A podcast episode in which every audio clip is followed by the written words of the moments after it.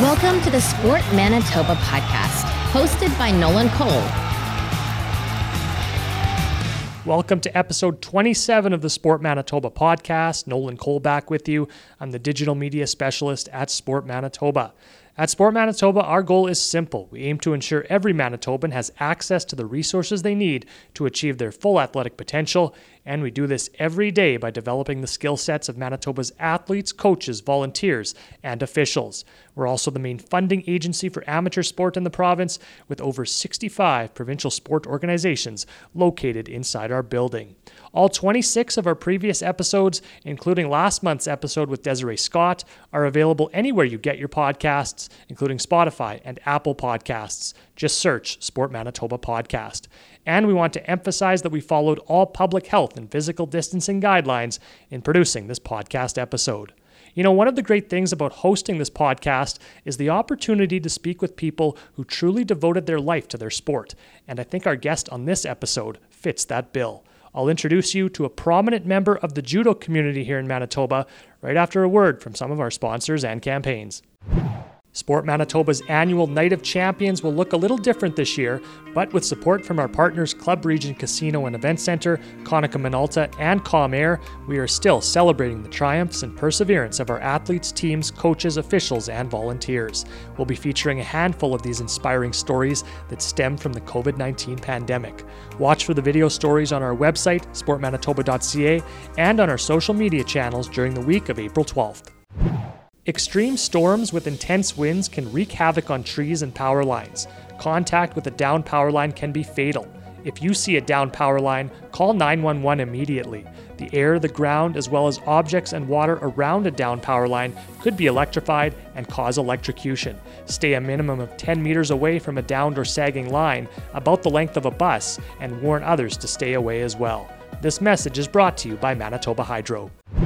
Sport Manitoba's annual Bison Transport Sport Leadership Series is committed to empowering and inspiring women to become leaders in sport. This year, we have a free five part online series that wraps up with our final session, Female Leaders in Sport and Business, on March 17th. To register or to learn more about the series, visit sportmanitoba.ca. According to Mo Oy, judo is a lifetime sport, and Mr. Oy is certainly living proof of that. The soon to be 84 year old is still heavily involved in the sport as a coach at U of M. Inducted into the Judo Canada Hall of Fame in 1996 and the Manitoba Sports Hall of Fame in 2000, Oy recently received another honor as Judo Canada promoted him to ninth degree black belt. Only two other people in Canada currently have this distinction. Judo Manitoba plans to have an in person celebration to mark the accomplishment when public health restrictions allow.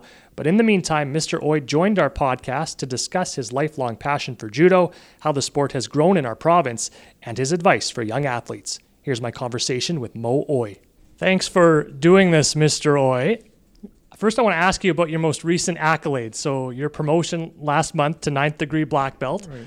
What was your reaction when you learned uh, that you had gone up another level? I was completely surprised. You know, I'm the president of uh, the chairman of the, of the my, uh, Judo Canada. He phoned me. He says, "What?" it just caught, just caught me. Like I thought, figured that eighth degree black belt when I got it 15 years ago. That was it, eh? Because nobody gets to the fifth, eh? At Hardy, there's only two of two of them left now. Fifth degree black belt. They're in both in uh, Quebec. I know them both, eh? And the last one out west was uh, one was in Alberta, Mr. Senda, and then one, another one was Mr. Inouye in Victoria, BC. So they died now. So there was only two left. So now I'm among that. And I, I never thought it's, it's not many even in the world get up to the ninth. Eh? It takes it's a long time. So well, and, and yeah, I mean, so Henry Fast from Judo Manitoba, yeah. you know, yeah, so he mentioned to me two other people living right now. Yeah. They're both in Quebec. So when you consider that, it kind of puts in perspective for you, doesn't it? Just three people, including yourself, that have it. Yeah. When I got my eighth, I thought, holy God, I got my eighth degree black belt 15 years ago. Eh? It's been that long. I, just, I thought that was it. Yeah. You know. And uh, but I continued with my judo. I, I still work out all the time and kept in good shape. So and there's still one more level. Is that right? Tenth yeah, degree. Nobody gets there. the tenth degree, I think there's one in Japan. uh, that, that's that's out. When I got to my eighth, seventh was high. You know, never mind. When you, once you get your sixth degree black, whatever you want says, a red and white sash you get, eh? Yeah, yeah. Instead, you could wear with your black belt. So you wear that until you get your eighth degree from sixth to eighth promotion it's yellow. And, well, sorry, white and uh, white and red. But the ninth, it's all red. Well, hey, you still got some time, so you might Yeah. set your sights on that on that tenth one. But uh, I, I'm just curious, uh, Mr. Oy. So, are you still going as strong as ever? Like, are you still coaching, competing? What's yeah, That's right. Up to the COVID there. I, Yeah. w- I still teach at university, you know, and uh, actually I've been coaching at the university. You won't believe it since 1960. Okay. Yeah. So long tenure. Lots of athletes went through. You know, that was before they had uh, Frank Kennedy building built, and I was working out at the hangar, the Air Force hangars back. in- There was only a population of uh, U of M at that time with 5,000 students when I first started teaching there. Yeah. That was Dr. Kennedy hired me to teach there, so that's a long time ago. And and you mentioned it's a lifetime sport, but uh, up until how long were you competing? Do you remember? Oh, a long time ago. Yeah. Back in my, if you don't compete too long in the, especially in my days, Yeah. when I first started, there was no weight classes. I was fighting heavyweights. I weighed 145. I'm, I'm fighting guys 300 pounds on that, Yeah. you know. And then by the time we got weight division, I was almost ready to be in the retirement, but stage, right? So, uh, Yeah. But still coaching. oh yeah, I was coaching after uh, from the, from. Uh, well, say I would say that my coaching career began in about the mid '60s. Was with when I uh, at the club downtown. There was no university there, so I was already coaching kids for beginning.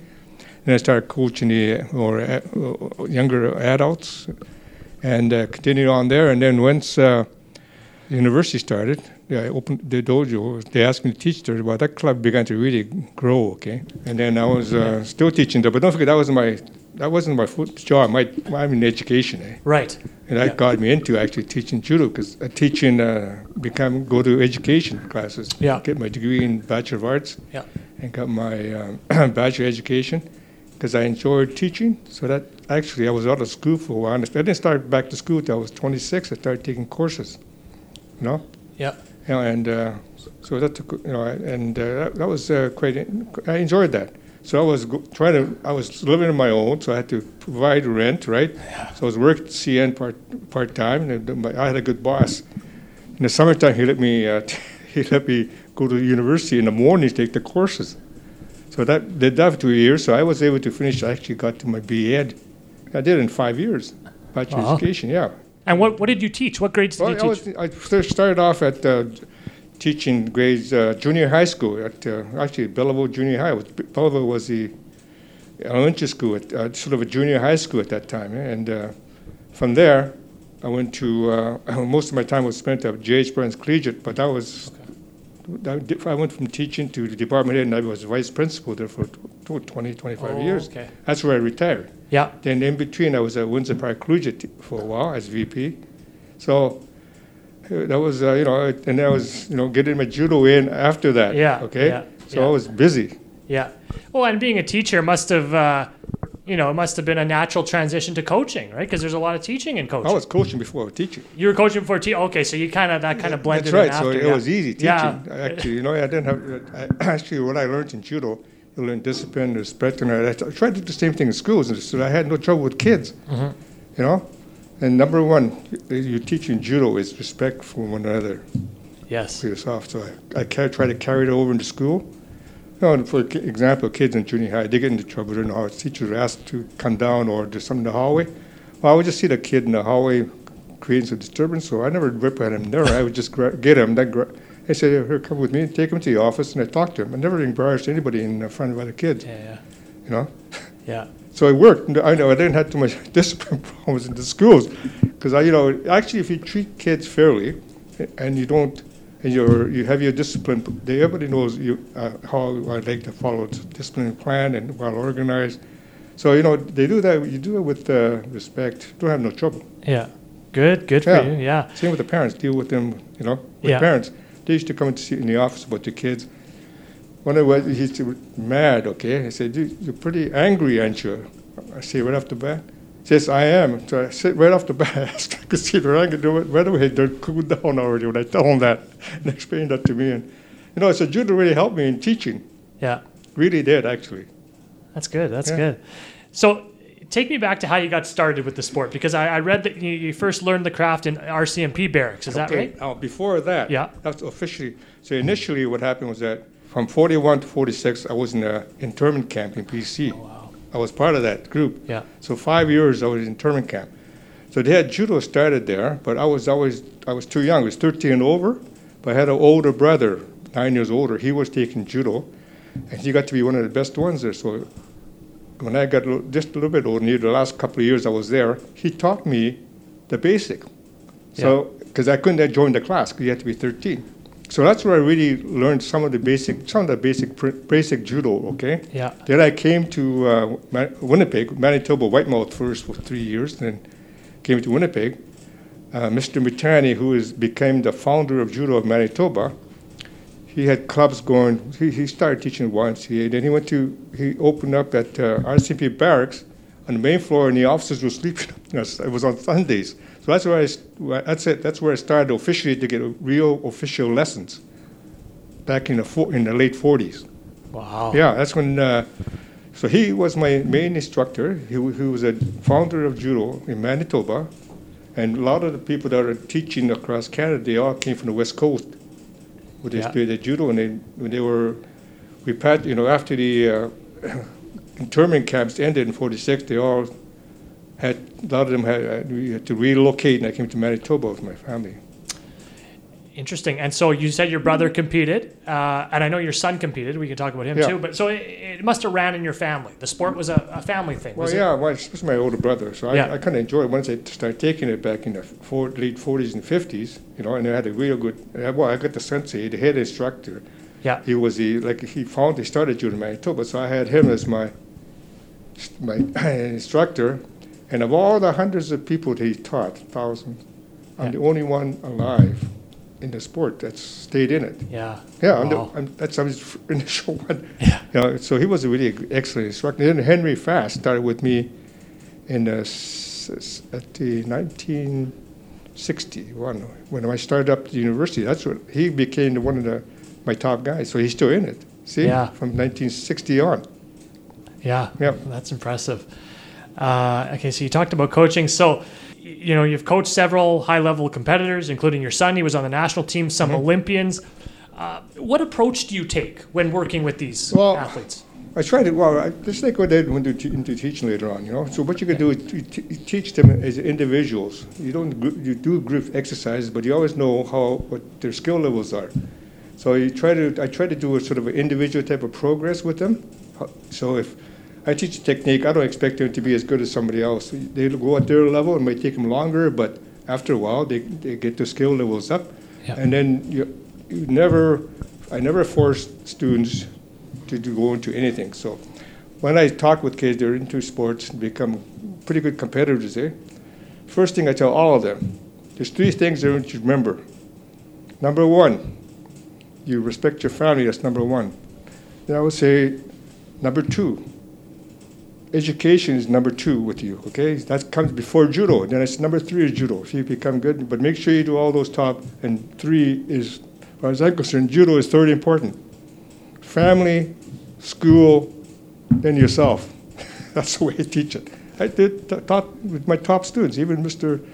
You know, even when Mark was there, Berger, you know, and you know, and all my top students, there, you know, I, that's the basic principle I stood by. I still do. Very well said. Uh, and I guess just similarly, uh, in your view, uh, in terms of the, the actual competition, so what are the most important qualities, would you say? Is it technique, strength, strategy, stamina, all those things? what would you say? I would say start with uh, sort of your mental capacity. It's- Yeah. You've got to be really strong up there, okay? And you can't think you're going to be losing all the time, whatever. You, tra- you train them so they become to the best of their ability. You don't have to compare them with anything else. You can say, look, you train here and do this, this, and that, and do it as best as you can. And then get yourself, you in order to do it, you have to put some extra work in. You're going to get into physical shape, you know, physiological shape. Mentally, you got to be capable of, able to do what you want to do and be able to, you know, stay in a competition without getting nervous and, you know, get defeated before you even start against the guy you always lost to. Mm-hmm. So the mental part is very important. And that's the psychological, and then your, your being in physiological shape. That's important. You got to be doing that. Even now, I work out. I go for my wife and I walk out, walk, go for walks every day in the morning, even in this cold weather. Yeah. And we work in my downstairs and downstairs. I work out. Got a small weights set up. Do that. Ride the bike. I've been doing it ever since I been doing judo, and I stopped judo. I, you know, like with the competitive part, I just do Yeah. it anyways. We still do it. Yeah. So it's a lifetime thing you can do, and I still, I still work out. I put the belt tied up to my bike. I got down there, you know, and I do my practice judo, doing what you call uchikomi repetitions. I do Reps, yeah. hundreds of those every uh, each time, Yeah. maybe five, six hundred a week. Yet I do these entry level techniques. eh. Yeah. Good for you. Yeah. Uh, So full disclosure, I've never stepped onto a judo Mm-hmm. mat myself, but uh, from the videos I've watched, you know, it looks like a fairly physical sport. Uh, but, and you just said it's a lifetime sport, Mm-hmm. Yeah. right? So, so how physically demanding is it? Well, it depends what you want to do. You do want to do for recreational or competitive. Okay, so the competitive, look at the U of M. Most of the people doing judo there are recreational, or maybe even more than ninety percent. Okay, and then maybe five percent, ten percent want to do competition becomes more important. But they also do the recreational part of the stuff I teach, the katas, it's forms of techniques and that. They all like to learn that because in order to get promoted to your next degree in that, you got to learn certain katas, they say, you know, forms of techniques. So they got to practice that. That's part of the recreational part of the judo, which is great. Yeah. And you, even when you're, people start getting good at that when they're past 50, 60. I got guys in their 70s. I'm in my 80s. I still do, we practice kata. And if, if people like that. They- That's another form you can use besides just competition. Yeah. And pop- competition is like, you know, the pro hockey, and that, or Yeah. people playing on teams. Well, judo is the same thing. You'd like to get some extra competition. You want to see how good you are against somebody else, and maybe against some of the better ones, or maybe the best in, the, best in Canada or best in the province. So that's part of the aspect that you may enjoy doing.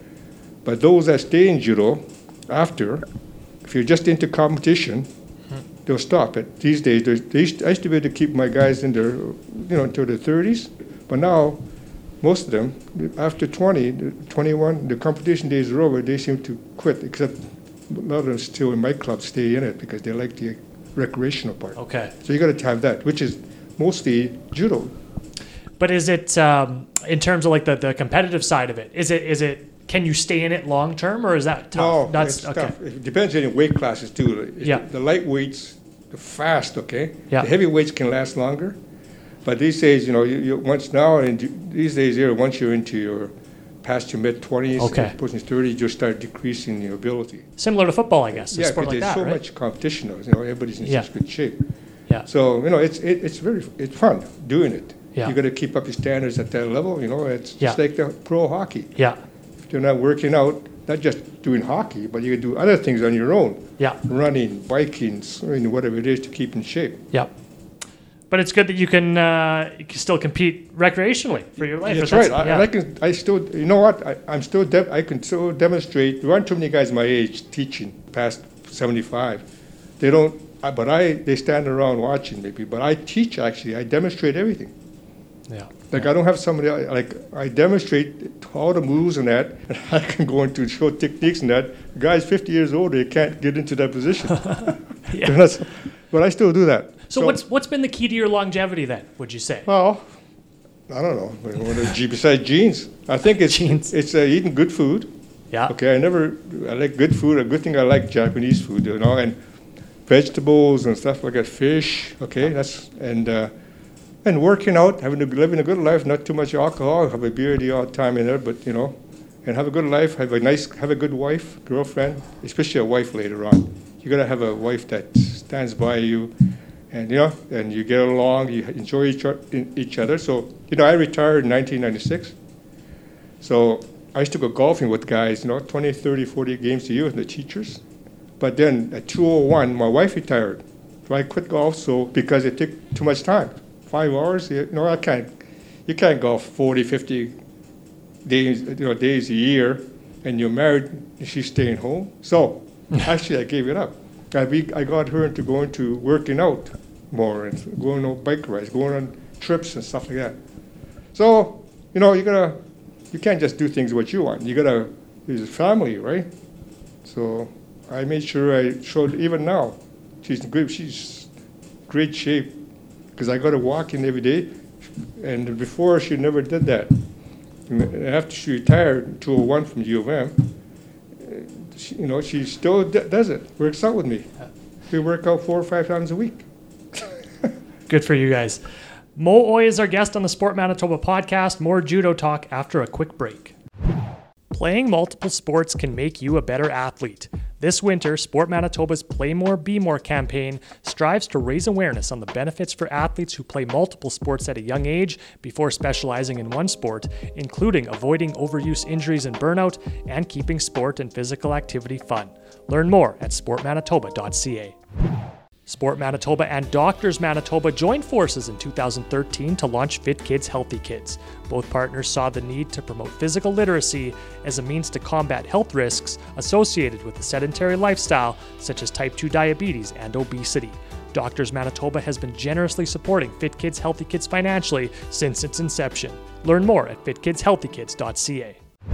The Sport Manitoba Coaching Awards, presented by Club Regent Casino and Event Center, recognize the outstanding contributions coaches have made to their athletes and their sport.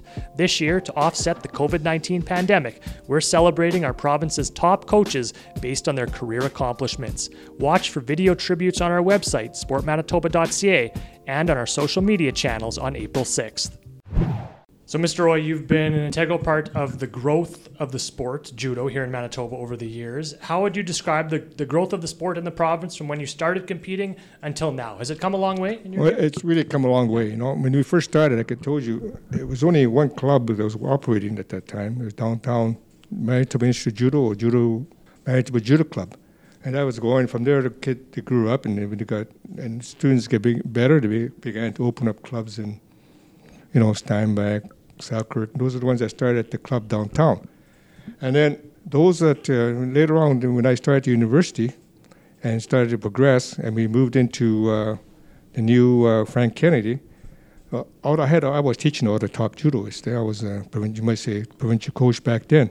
So all the top guys, and they stayed with me teaching, etc. And then some of those that really became really good, like Berger and that, they won medals and that.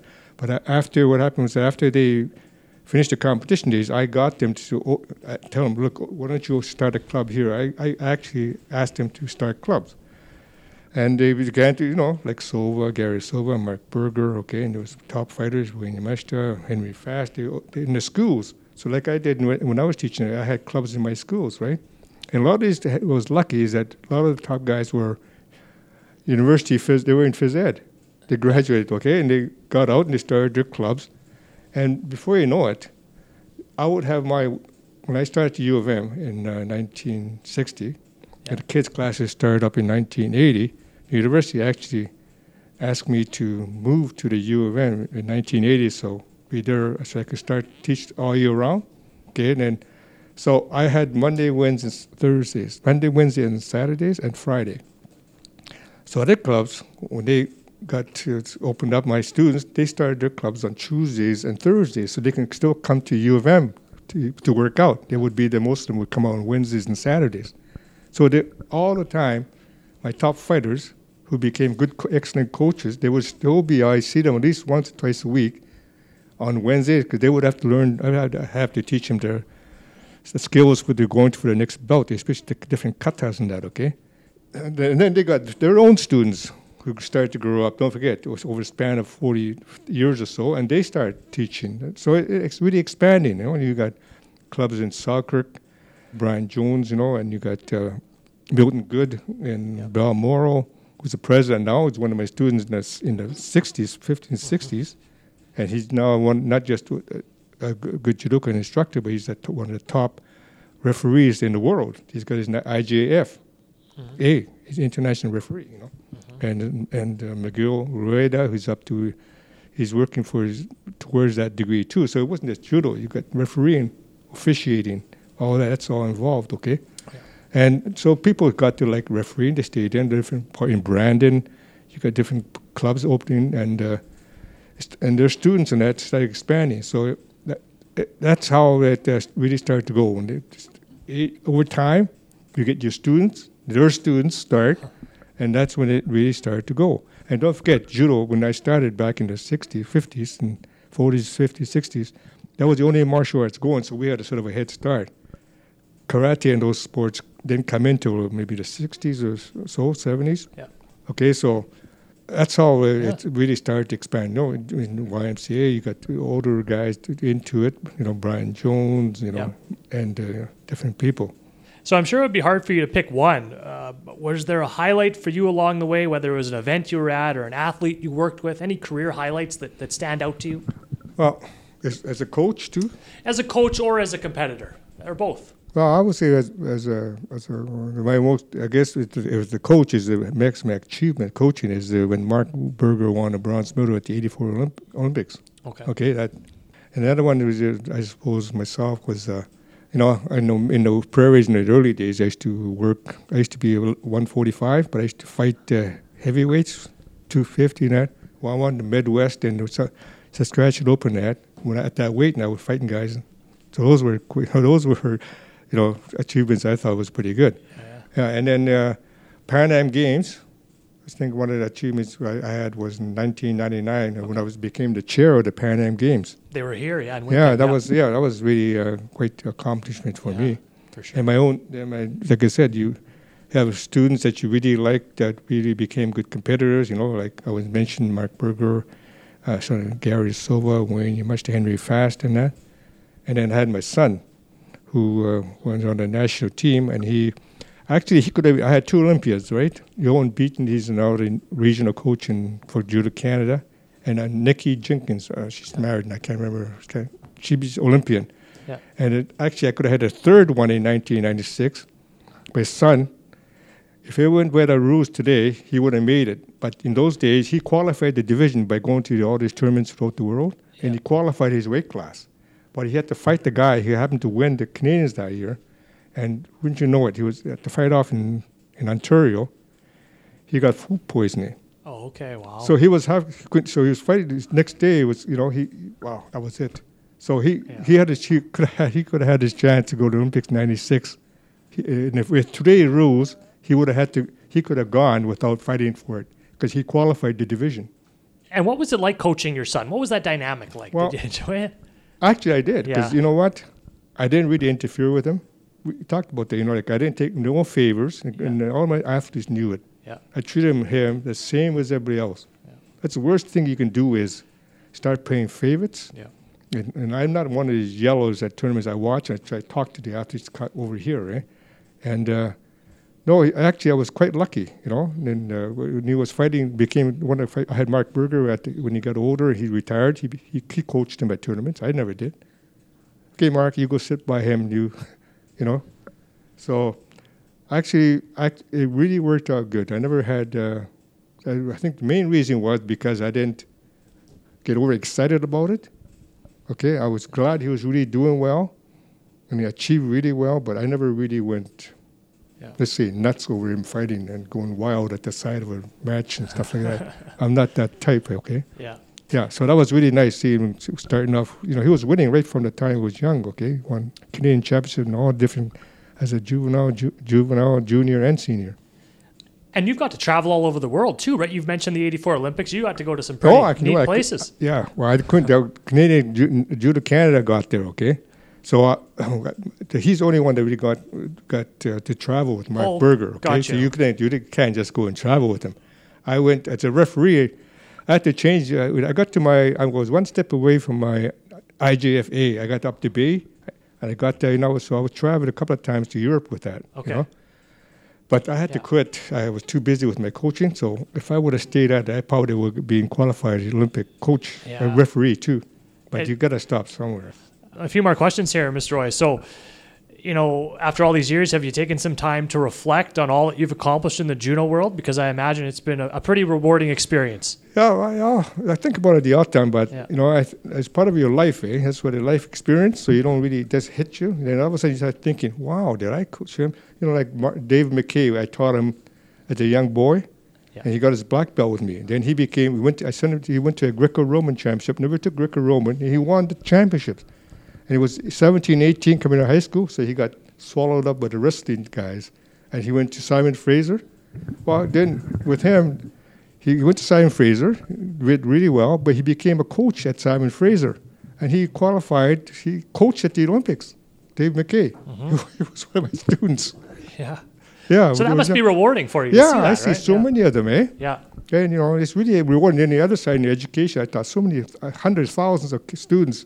Then I used to see them coming to phys ed, coming to the uh, Frank Kennedy building, working out, and I see them. You know, I see them in the hall, well, see them all over the place. Yeah. You know, in businesses and everything. One of my students I taught, he got his black belt. He's the adm- it was in the paper. He's the admiral, vice admiral of the naval fleet. A few more questions, then we'll wrap up. So, you know, as a as a former athlete yourself, a coach of many other athletes, is there any particular advice you would have for young athletes across the province, regardless of what sport they're in? Well, I would say first of all, do it for fun and make sure you get to like the sport. And uh, when you do it, take everybody into account. It's not just you who's training hard. You know, it affects okay. And then I would say that, and then involve your family, make sure they know what you're doing, and and just respect everybody in the sport at all levels, and keep control of yourself. Okay. So that's the type of thing that you got to do. Now, I think you were asking me before some of the things I I was proud of. I, I would Yeah. say that uh, as far as Sports Manitoba was concerned, when I got the, uh, I won the coach, the coaching Sports Manitoba coaching coach of the year, and also got uh, nominated into the Hall of Fame Manitoba Sports Hall of Fame Yeah. and the Judo Canada Hall of Fame. and the Judo Canada Hall of Fame, and I got the life member, and I was the vice president in, of Judo. So that's one of the reasons why I, I was involved with the vice president of Judo Canada for 20, 15, 20 years, Yeah. chairman of the grading board. Those are the things that I, con- I really relished too. You know, a lot of travel was involved. That, uh, that's what that's enough travel for me. And uh, so uh, there's a lot of things I could reflect on. I said, "Wow, I did all that," you know. And uh, I'm still involved. I still teach in judo. I still enjoy it, and uh, I hope I can keep going for well, after my next birthday. You know, I'm going to be what? It's coming up in April, Yep, 84. 84. So, Good for you. but you know what? When I made that speech in 2010, we had a 50th anniversary of U of M, 2010. So at that, I remember reading about Prevention magazine. You do a test, 25 questions. Add if you smoke, minus two. If you don't, this and that. Well, at that time, I was, uh, but I added it all up, subtracted everything. Says, hey, I told my students, I turned 43 today. And I was, uh, nine- t- 10 years ago, I was 73. Okay? So that's my physio, that's my uh, physiological age and uh, b- age, subtract, you know, t- uh, not your chronological age. So if you say you're 80, sex, 60, or 50, no, it's not. It depends. What, what's, your, what's your physiological age? Not your tax, not your chronological age. That's, that's just numbers. There you go. That's a good way to look at it, right? That's the way, yeah. So, besides maybe achieving 10th level black belt, what's next for Mo Oy? Is there anything else you would still like to do in the sport or, or in life? Uh, actually, just enjoy life. My son's coming back from Japan, Tokyo. He was there for the last 23 years. He graduated from U of M here. Okay. and he in 1997 he got his management degree from the U of M here, and he won the Canadian Championship, senior Canadian Championships. He said, "Dad, I'm going to quit and concentrate on uh, his work." Yeah. And then within a year, he was in the- Tokyo, Japan, because he tr- he went there as a, he was selected to go there with, Ju- with from Japan. He really got to like it. Eh? To, he learned Japanese and all that. And he, he's been working there for the last uh, 23 years. But he's got two kids now.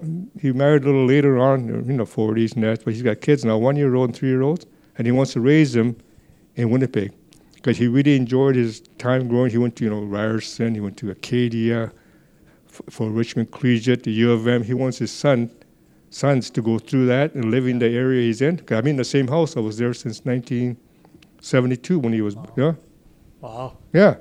So maybe you come and help me teach at the U of M there, you know, and. Uh, Yeah. since I'm not going to be teaching it all the time.